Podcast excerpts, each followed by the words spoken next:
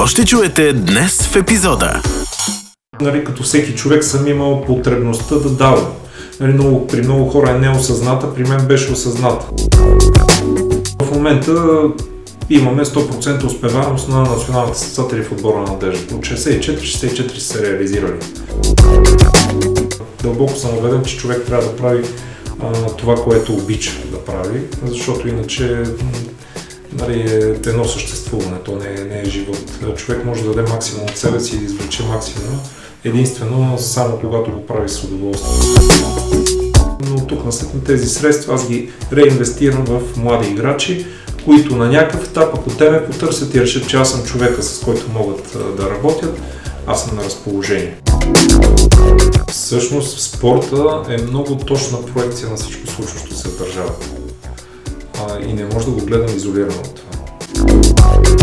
Отбора на надеждата е създаден с тази цел да работи с младежи от институции, да работи с младежи от ромски махали, с цел развитие на личностни качества, развитие на лидерски качества и тези хора след време да започнат да увличат след себе си други хора от тези групи. Имам дори някои снимки, които са направени от фотографии по време на световните първенства, които изразявам наистина много силна емоция. Защото всеки, който е там, той получава, мога да го гарантирам това нещо да се подпише. Петстотинки. Сина и Сашо. Здравейте, норманци, в този епизод на подкаста Петстотинки. Много ни е приятно отново да бъдете с нас. На нас ни е много приятно отново да бъдем заедно. Тук сме с Ина, аз съм Сашо и днес ще ви представим Виктор Кирков, който е, освен че е спортен менеджер, всъщност успява да създава добавена стойност, помагайки на млади хора. Ще чуете историята му, историята на отбора на надеждата, за което може би сте чували, защото някак си се оказа така, че в последните години това може би е един от много малкото футболни отбори, които носят радост на тази клета държава. Ще чуете и а, това къде той намира интересни хора, включително за да работи с тях или за да общува с тях. Въобще, останете с нас до края на този разговор, обещаваме, че ще бъде интересно. Приятно слушане! Вие сте с подкаста Петстотинки. Петстотинки. Здравейте и в тази част на подкаста Петстотинки с Ина и Сашо. А, днес при нас е Виктор Кирков а, от отбора на надеждата, спортен менеджер, ако не бъркам точно как се нарича. Въобще много неща а, и един от хората, които, на които много съм се възхищавал, поне аз, в последните няколко години, от които се познаваме. Здравей, добре дошъл. Добре заварили. А, така, познаваме се от четири години, може би, с тебе. Мога да кажа страшно много работи, а, обаче все пак не се иска ти да се представиш с какво се занимаваш по-настоящем, има ли нещо важно в миналото ти, на което искаш да акцентираш, въобще както, както решиш, че хората искат да те, да те чуят, да те запомнят? Ами най-общо мога да се определя като спортен менеджер и социален предприемач. Двете неща вървят а, успоредно. Като отбора на надеждата, който спомена, е едно от тези начинания, т.е. това е чисто социално предприемачество, което носи ползи повече, отколкото влага в него всеки един от участниците. Иначе моят професионален път, за да стигна до този момент, е преминал през журналистическа кариера, шест години в Икономедия, спортен журналист за Дневник и Капитал, още Дневник беше вестник, а след което Валентин Михов, бившият президент на Футболния съюз, на Професионалната футболна лига, по това време беше в Професионалната футболна лига, ме покани да работя при него, както в лигата, така и в СРСА, фирмата, която тогава държеше телевизионните и рекламните права за българското футболно първенство. И успоредно работех и на двете места, като в лигата бях международни връзки, в СРСА маркетинг менеджер, предлагах спонсорство и реклама в българския футболен шампионат. Четири години работихме изключително успешно с господин Михов, при което имаше огромна неяснота какво се случва с правата за първенството. Той не можеше да гарантира, че ще продължа да взимам тази заплата, която съм взимал към онзи момент. И решихме да се разделим. Човека направи огромен жест, като вместо една извади и ми даде десет заплати наведнъж, без да го имаме по договор.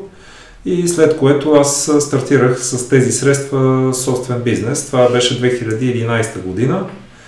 И постепенно, само месеци нещо всъщност след като стартирах, имах възможността да създам отбора на надеждата, който се превърна като изключителен флагман на дейността ми.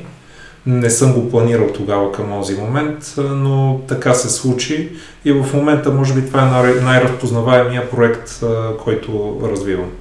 А, к- к- разкажи ми малко повече за, за това какво дете си бил, откъде си тръгнал, какви са ти най-ярките спомени от времето, в което всичко е било голямо, а ти си бил един, едно щастливо, може би момче, което е препускало с някакво колело. Ами, едно дете съм, нямам братя, нямам сестри. Родителите ми се разведоха, когато бях на шест годинки. До този момент живеех в квартал Модерно предградие, който въобще не е модерен и все още няма канализация. Там е предимно предградие, въпреки че има доста предградия след него. След което започнах да живея в Дианабад, където живея и до момента. Успях да създам бързо приятелства. Беше един прекрасен период, в който събирахме по тридесет деца пред блока, играехме заедно, общувахме, което помага страшно много за развитие на комуникативните умения на всеки един човек. Наистина няма нещо лошо, с което да, да се сетя сега, да си върна назад. Въобще целият ми живот, не само детството, и наистина да го свързвам с нещо лошо. Дори раздялата на родителите ми, всеки един такъв момент помага за развитието на човека. Нали? Изпадаш в нова ситуация, извън зоната ти на комфорт, което ти дава възможност да станеш по-самостоятелен, по-отговорен и много други качества да развиеш, които са ти ценни, които са ценни и можеш да се уповаваш на тях цял живот. И ти си бил на шест години, когато, доколкото да, запомням. Да. Да. А, то си е било, предполагам, някакъв стрес, шок, но в последствие в живота ти се натрупват очевидно много неща, които изграждат ценностна система. А, от, от детството, кое е най-много? Тоест, опитвам се да вържа как стигаме от... Как ти идва идеята за отбор на надеждата? Има ли нещо, нещо свързано тогава? Ами, аз дълбоко вярвам, че ние всъщност сме в същества в период на развитие тук на Земята. В никакъв случай не мога да определя, че нали, нещата, които съм правил в детството ми, по някакъв начин са свързани с това, което съм в момента. Просто, да кажем, било един плавен преход, плод на обстоятелства, на срещи, на прочетени книги, на гледани филми. Много са факторите, които са повлияли за изграждането ми. Нали, като всеки човек съм имал потребността да давам. Нали, много, при много хора е неосъзната, при мен беше осъзната. В един момент обаче осъзнаваш, че даването просто не помага на никой. Тоест да дадеш на някой дали пари, дали да купиш някакъв материален а, обект, който да му подариш, не съдейства по никакъв начин за а, развитието и за мястото на човека в, а, в обществото. Затова лека по лека, анализирайки ситуации, анализирайки а, житейски съдби, стигнах до извода, че всъщност аз не трябва да помагам на абсолютно никой. Не трябва да давам на готово и до момента в отбор на надеждата пари давам само за вадане на лични документи и документи за започване на работа, медицинско и такива неща. Нали? Абсолютно безвъзмездно давам ги нали, на човека, който има нужда от това, съответно пращам човек от екипа да му съдейства, за да не бъдат изхарчени парите за нещо друго. А, но така или иначе не, не е това начина а, да, да се помага. Стигнах до извода, че ние трябва да създаваме предпоставки хората да си помагат сами. И когато си помогат сами, тогава имаме една устойчивост. Тоест, той е стигнал до осъзнаването, че той трябва да предприеме една стъпка в живота си. Просто ние трябва да дадем стъпалото, на което да стъпи да се оттласне, нищо повече.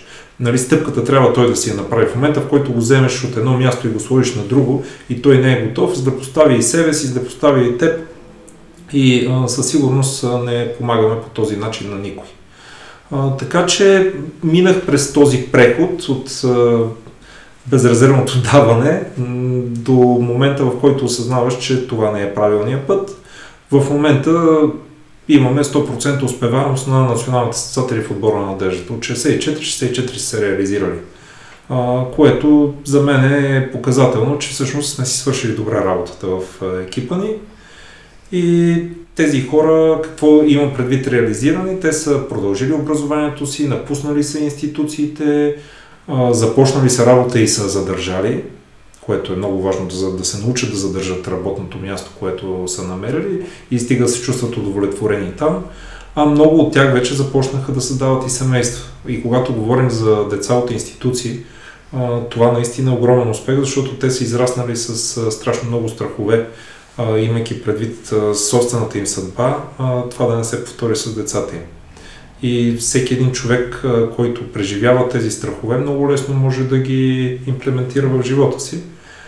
Така че за момента изключително успешно се случват нещата. И това са девет години.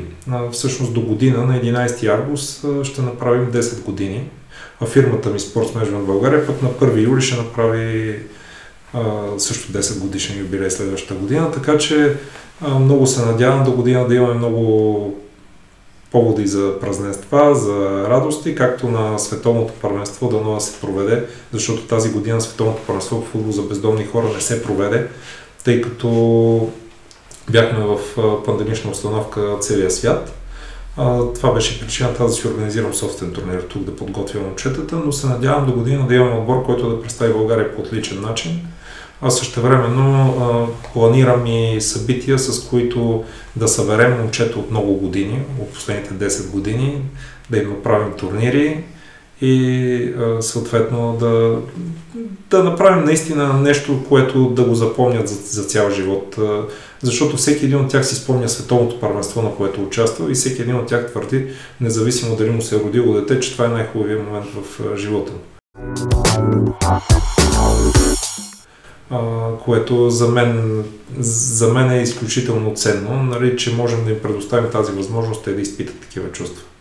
двайсета година е и в България да имаш социално предприятие на десет години си е рекорд, така че за мен искрени поздравления. Аз лично обаче имам една друга тема, която бих искала да попитам. Може би по очевидни причини съм човек, който е гледал най-малко футбол в този разговор и подготвяйки се за интервюто, стигнах до тази професия спортен мениджър и си мислех, че това е просто футболист, който е станал мениджър в някакъв момент, както се случва в много други професии. Мога ли да попитам конкретно какво представлява, какво представлява тази професия? Какъв човек трябва да си какви умения? Т.е. ако някой реши да тръгне по този път, а, какво, какъв, какви са стъпките и какъв е пътя? Ами, може би тук е момента да, да дам малко предистория за моето образование. Дадох на професионалния път лека ретрос, ретроспекция. А образованието ми е... Всъщност аз завърших колеж електронни системи. А, но истината е, че винаги съм искал да работя с хора, не с машини. А, тъй като даваше... А, ко... Това, че съм завършил колежа, даваше предимство в трите най-хубави специалности в Техническия университет. Нали, аз влязох в една от трите, електроника, и си завърших бакалавърската степен като инженер. А, но след това а, продължих а, с магистратури икономически. А, първата беше стопанско управление, самия Технически университет. Исках на база на тази магистратура а, да направя докторантура, но се оказа, че трябва да имам техническо, а, технически елемент в а, самата да, а, докторантура. Отказах се, направих втора магистратура в Свищов, в академията, и тя беше МИО, международни икономически отношения, и на база на това вече успях да направя докторантура в финанси. Финансово управление на професионален футболен клуб е темата на дисертацията ми. И изграждайки, нали, тези познания, аз трупах успоредно опит с, на база на професионалната ми реализация, и това желание всъщност най-ключовото е да обичаш спорт. Тоест ти си доктор Кирков. Доктор не Кирков. Просто господин Кирков. Така, да. Това, това трябва да го знаем за... Тя за много редовно ме кове за това, че не се обръщам по правилния академичен издържан начин към гостите. Да, също ме доктор Кирков. Тук Та, та всъщност най-важното е да обичаш спорта. Аз винаги съм го обичал спорта и затова съм се стремил винаги да свързвам и професионален си път. Дълбоко съм уверен, че човек трябва да прави а, това, което обича да прави, защото иначе нали, е едно съществуване, то не е, не е живот. Човек може да даде максимум от себе си и да извлече максимума, единствено само когато го прави с удоволствие. Така че това е първото важно нещо. Второто много важно нещо е трупането на опити. И когато ходя да преподавам в часовете по усъвършенстване в Н С А, в спортния мениджмънт, тогава им казвам винаги на студентите, където имате възможност, доброволно или под каквато и да е форма, трупайте опит. На което и работно място да отидете. Нали, ако разчитате, че отивате там само заради парите, окей, ще вземете едни пари, ще ги изхарчите. Но нещото, с което си тръгвате от всяко едно работно място, това са контактите, които трупате и които записате в телефона си и опита, който сте, сте натрупали там. Това са двете ценни неща, на база на които вие може да градите последващата кариера и дори личностно развитие. А, така че определено е необходимо всеки един човек, който иска да поеме по този път, да трупа опит. Дали под формата на организация на събития, дали под формата на пиар, маркетинг, защото това, което правя, то обединява абсолютно всички елементи. А, нали, пиара съм успял да, да взема каквото мога от шестте години като журналист. А, в последствие маркетинга в Ес Р С А, като продавах за българското футболно първенство реклама и а, спонсорство. След това вече развих и мениджърски умения, минах през управление на а, спортни обекти. А, в момента фирмата ми е с а, договор а, за управление в Българска федерация по баскетбол, например. Тоест, а, фирмата ми е като той е микс между интерим менеджмент и а, договор за услуга, а, нещо, което е абсолютно новаторство за българския пазар, а, но всъщност изпълнявам задълженията на един изпълнителен директор в Федерацията по баскетбол. И на база на, на това нещо нали, развивам всичките направления, които до момента съм натрупал опит и знания в тези области.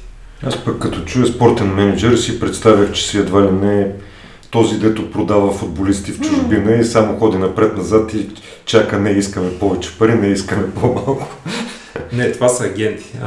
Аз между другото имам лиценз за футболен агент към Български футболен съюз, но нека да кажем, че аз искам да съм бутиков агент, т.е. нямам физическото време да се занимавам с много наброй футболисти и треньори. Да кажем, примерно Йончо Арсов, който е шеф на детско-юношеската школа на Левски, той е мой клиент. Нали, водя разговори с младежи, които виждам перспектива в тях, но те не са много на брой. А, и при това аз а, по никакъв начин а, не искам да а, бъда нахален, а, да се представям на техните родители и така нататък. Аз а, в момента им предоставям възможността на тези хора, които аз считам, че имат перспектива да излязат в чужбина, им осигурявам безплатен курс по английски с парите, които взимам от а, трансфера на Йончо Арсов. Аз не искам нито един лев от тези пари. Помогнах му чисто приятелски с а, а, това, което имам като познания, а, но тук наслед тези средства аз ги реинвестирам в млади играчи, които на някакъв етап, ако те ме потърсят и решат, че аз съм човека, с който могат а, да работят, аз съм на разположение. Аз съм подбрал хора, които наистина считам, че имат перспектива за, за развитие. Така че а, имам общо и с агентството, но основното, което наистина а, ми харесва е управлението на процеси. И именно това беше причината и да напусна журналистиката, защото там само констатирах някакви неща, а всъщност аз исках да ги случвам. И това беше причината аз да напусна журналистиката след шест години в Икономедия. То, освен журналистиката, може би в спорта има същите проблеми. Аз не съм участвала... Била съм състезател по плуване, който не е толкова колективен спорт, но пак имаш отбор. И дълбоко знам, че има много талантливи млади хора в различни направления. От спорта, говорим специално. А, обаче някакси се не успяваме да имаме много добри и световни, световно известни играчи или световно известни... Много трудно а, пробиваме. Много трудно пробиваме. И това, което се чуда всъщност е от твоя поглед и от твоя опит, който виждаме, че е различни неща. Какво ни липсва в спорта и какво ни трябва още малко, за да може тези талантливи млади хора, специално в плуването мога да кажа, че талантливите млади пловци заминават в чужбина. А, защо е дълга тема на разговор, но от твоя опит какво ни липсва, за да може тези млади хора, талантливи, които може да са младежи от центъра за настаняване от семейен тип, може да са един средностатистически младеж от а, елитна гимназия, но, но някакси няма шанса, ми се струва, да се реализира в спорта. Всъщност спорта е много точна проекция на всичко случващо се в държавата. А, и не може да го гледам изолирано от това. И основният проблем на това, което виждаме в, в държавата, а, както а, питах човек, приятел, който работеше в Министерство на образованието, защото нали, всички сме чували за тези слухове, тези конспирации, че всъщност опростачването на населението, съсипването на образователната система, това е целенасочено. И попитах, да, илюминатите. И... Да, и попитах, нали, има ли според теб нещо вярно в това? Отговорът беше не. Всичко се дължи на алчност и простотия. Така че, а, така че ние тези проблеми ги имаме а, като цяло в, в държавата. Няма как да избягам от нивото на обществото, от нивото на материала, както казваха някои наши управници. А, така че, когато успеем да повдигнем нивото на обществото, аз за това се боря всъщност. Отбора на надеждата е създаден с тази цел, да работи с а, младежи от институции, да работи с младежи от а, ромски а, махали, с цел развитие на личностни качества, развитие на лидерски качества и тези хора след време да започнат да увличат след себе си други хора от тези групи. Защото един отбор всъщност завършва финалната линия, когато последния премине, не когато е преминал първия. Така че това е, това е основната ми цел, да, да работим в тази посока и В, в, в спорта е абсолютно същото. Има много комисионерство, има страшно много пари, които се взимат от такси на, за родители, но фокуса не е изграждане. Фокуса е примерно футболна анимация, да кажем, това, което се прави в по-малките клубове. Децата са щастливи, окей, играят, развиват, ако се работи с тях правилно, развиват някакви качества, но не това е идеята. Абсолютно същото и в, в обществото. Нали? Всички много, примерно, са против, да кажем, Дилян Пеевски, но всъщност това, което отличава този човек от осемдесет процента от хората, не е това, че е направил нещата, които е направил, че има просто смелостта да ги направи.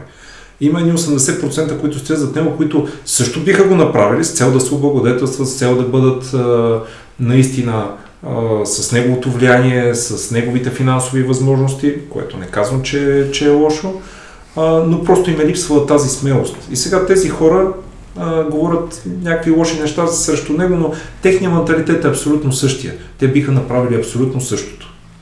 Така че а, в момента, в който тези осемдесет процента ги свалим на двайсет процента, тогава можем да говорим за промяна в обществото, тогава можем да говорим за промяна в а, спорта.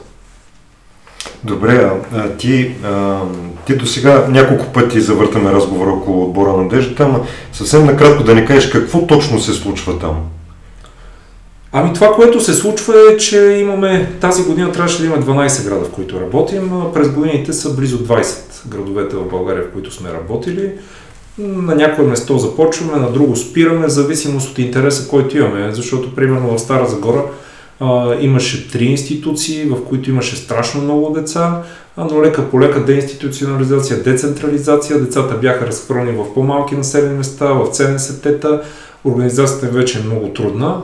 Uh, много трудно можем да влезем в uh, ромската махала там, защото пасторите не ни позволяват.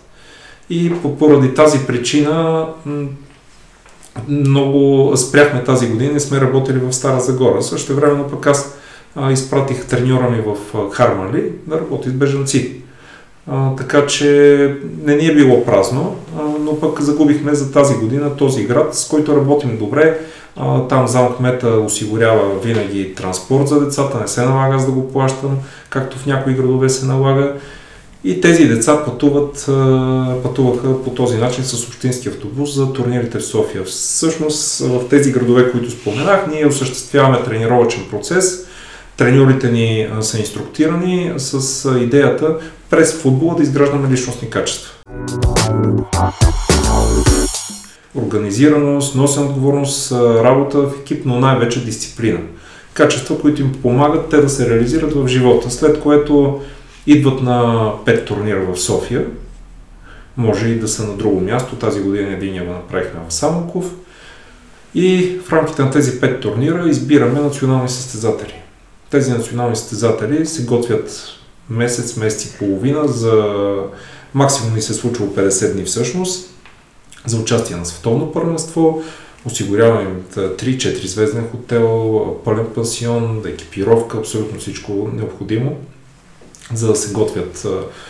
Дворазови тренировки правят на ден и след това осем от тях заминават на световно първенство. До този момент сме имали осем отбора, по осем души, шестдесет и четири, както ви споменах в началото, това е броя на хората, които са променили пътя си към по-добро. Така че това е, това е дейността ни в отбора на надеждата, иначе тези петдесет дни, в които ние ги събираме, те са изпълнени с, с срещи с много различни хора, с а, много подготовка за евентуално пътуване в чужбина с самолет, защото ние над деветдесет процента от а, момчетата а, не са излизали в а, чужбина или най-много да са ходили до Гърция да работят или до Турция на пазар а, и с това се изчерпва пътуването им в чужбина. А, за първи път излизат така, мали да са летяли с самолет, така че тази подготовка е необходима. Срещаме ги с а, хора, примерно Иво Иванов, писателят, миналата година направи много силно обращение към тях, което ги трогна, разплакаха се и наистина имах огромна мотивация за добро представяне след това на, на първенството.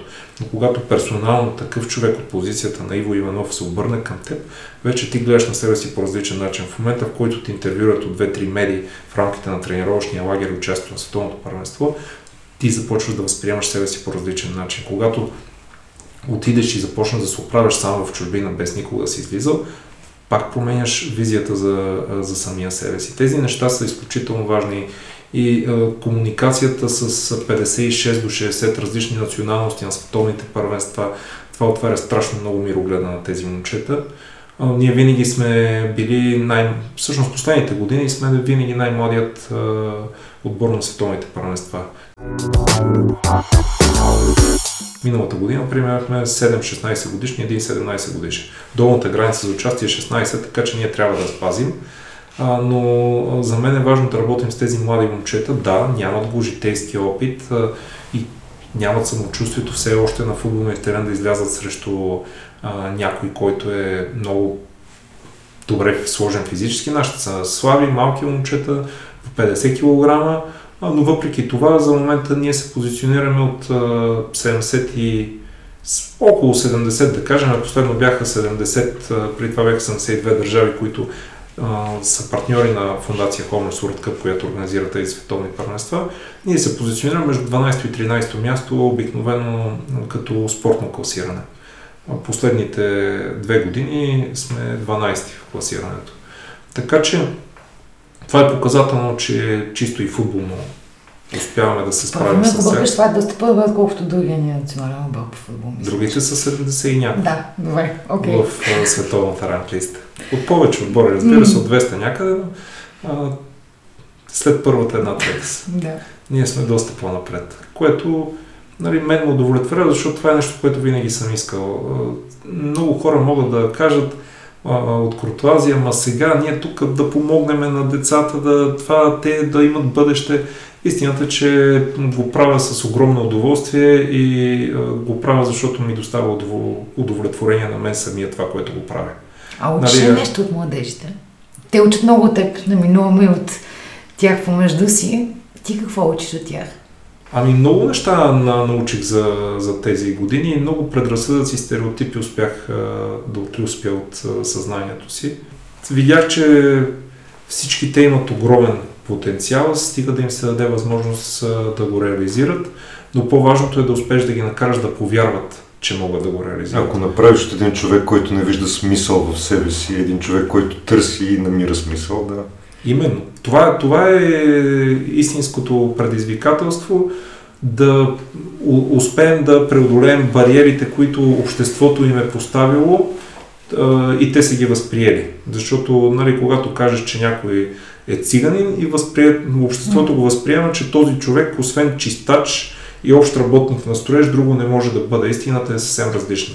Тези деца могат да бъдат всичко, което поискат, но тук вече идва проблема с образованието, който, да, той е много по-голям в малцинствените общности, дали заради достатъчно познание по български език, защото се говори на турски, на цигански в съответните семейства, дали заради това, че самата среда не предполага този човек да търси развитие в тази посока, защото самото общество и не само, да кажем, голямото общество, и неговата си собствена среда, неговото малко общество, семейството, махалата му поставят тези граници. И той е склонен да ги възприеме, защото му е най-лесно. Защото иначе трябва да излезе извън зоната си на комфорт. Това, и, това, е, това са границите на света в край на кращата. Да, да, ама за него, неговия, свят, да. неговия свят свършва с границата на махалата. Mm. А, докато за други светът е малко по-голямо, по-обширно понятие. С какво най-много се гордееш от работата си с отбора? Ами не мога да кажа, че се гордея с нещо конкретно. Аз а, а, не нямам това чувство на гордост, имам чувство на удовлетворение. Добре, кое ти носи най-голямо удовлетворение от работата ти с отбора?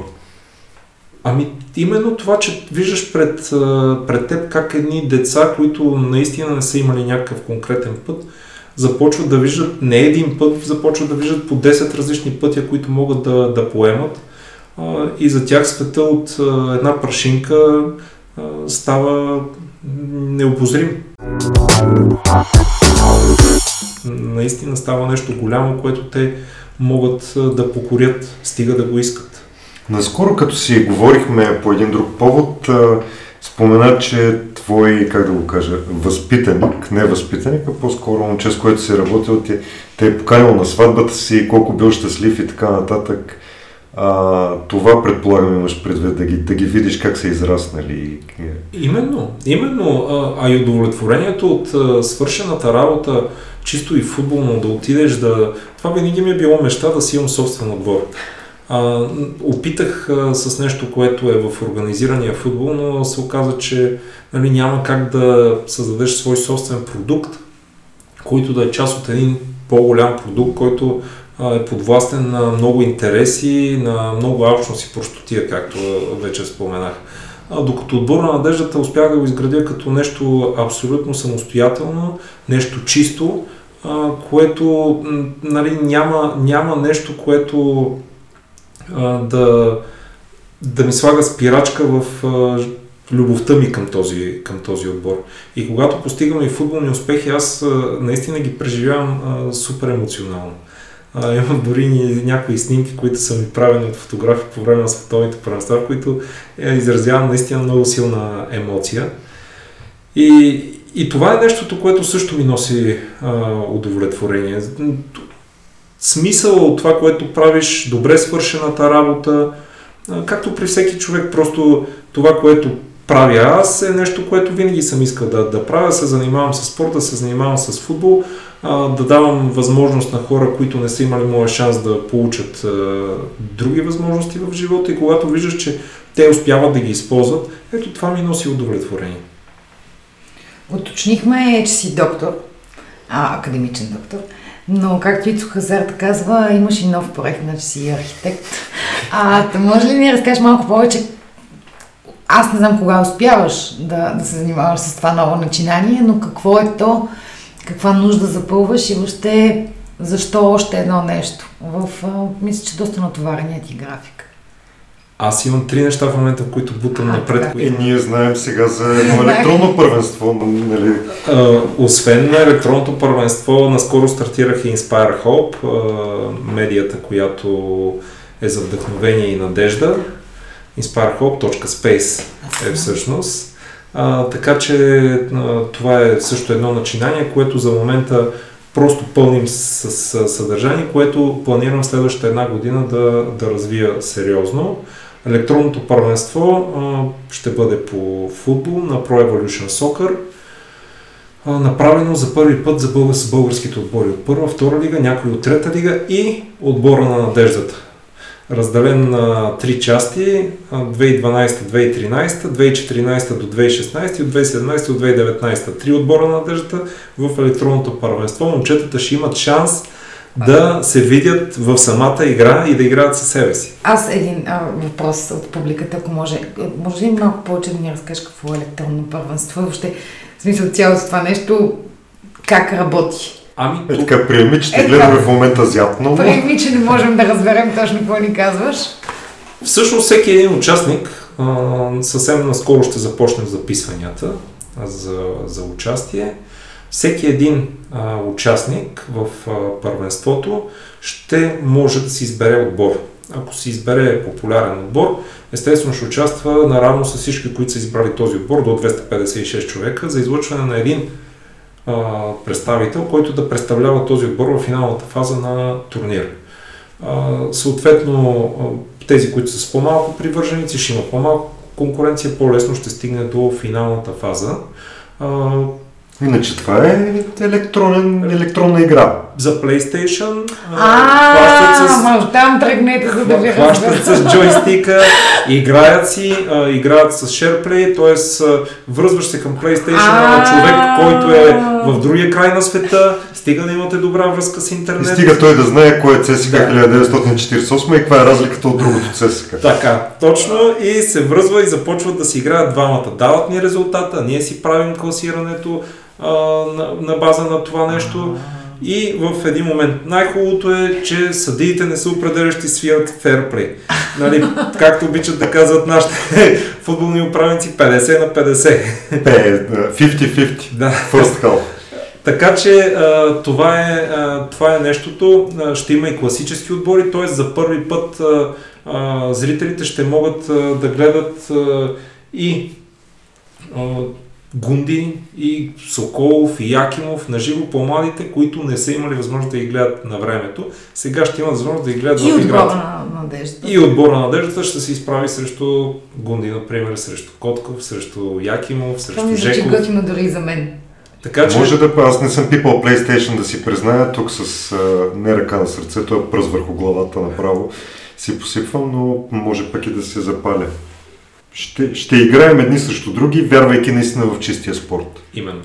Аз може би един последен въпрос, който бих си позволила към теб да задам е: кое е място в България, на което се чувстваш нормален и срещаш дори нормални хора? А, може би това е вътрешния ми свят, в който а, се чувствам наистина нормален. Би следвало почти всеки човек да се чувства комфортно във вътрешния си свят, да се чувства щастлив там. Нали, нееднократно съм казал, че аз се чувствам самодостатъчен, т.е. не чакам чуждо одобрение, за да се почувствам добре. Но ако говорим за нещото, което ни свързва с останалите хора около нас, с обществото, защото ние сме свързани помежду си, искаме или не, на енергийно ниво и на всяко друго ниво, така че Много, много ме, ми влияят инициативи, места като Forum Ключ, като TEDxBG, на което съм присъствал. Това са форуми, които се умяват да, да събират хора, търсещи отговори, търсещи начин да, да бъдат полезни на себе си и на околните, хора, търсещи идеи, търсещи развитие. А, така че може би там се чувствам най-на място, ако говорим за а, места извън мен самия. Това не е скрита реклама на Форум Ключ, защото той е достатъчно готин. Да, да, той беше един от гвоздите в а, един Форум Ключ преди, преди три-четири години. А, Така, и последния въпрос ми спада на мен, а, защото много си говорихме за това какво е, какво правим, защо, как става, алчност и простотия и така нататък се намесиха в разговора. В каква държава искаш да живееш в а, близко бъдеще? Защото, нали, кой знае колко далечно бъдеще, може би за деца, внуци и така нататък, но твоята, твоята мечта за такава държава, в която искаш да живееш? Може би трябва да започна по-далече, че аз мечти нямам. Аз вярвам, че няма невъзможни неща. Аз имам цели, на това учи и момчетата в отбора, на това учи и децата ми. Имаш цел, начертаваш пътя, по който yes, да я постигнеш и я, и я постигаш. В случая... Говорихме за говорим... това на, на първия форум ключ. Първото нещо, което ми се заби в главата, беше едно изказване на Ева Борисова от Асоциация и Родители, че всъщност а, целите са мечти с крайен срок. Mm-hmm. Нещо такова, да. А, да, всъщност фокуса ми е ориентиран към това как да променим нещата, така че да живеем в едно по-добро място.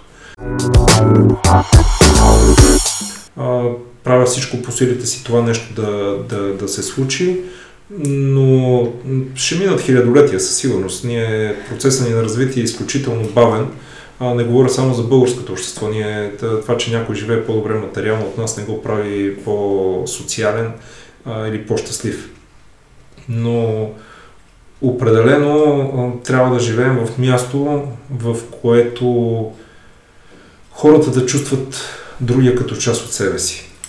А, да има емпатия и първо да мислиш какво можеш да дадеш, а не какво можеш да вземеш, защото всеки, който е дал, той получава, мога да го гарантирам това нещо и да се подпише. Много ти благодарим за този разговор, това беше страхотно и като за край. Благодарим доктор Кирков. Доктор Кирков. Благодаря за гостоприемството. Вие сте с подкаста Петстотинки. Петстотинки. Ами интересен разговор се получи според мен. Това беше разговор, който отново ми напомни, че това да си социален предприемач не означава да си мрънкач, а много яко да бачкаш. А, каузата с, по никакъв начин не би трябвало да оправдава това, че даваш нискокачествена услуга или продукт. И всъщност Виктор днес ми го показа отново. Това, че си социален предприемач, означава, че трябва да работиш двойно.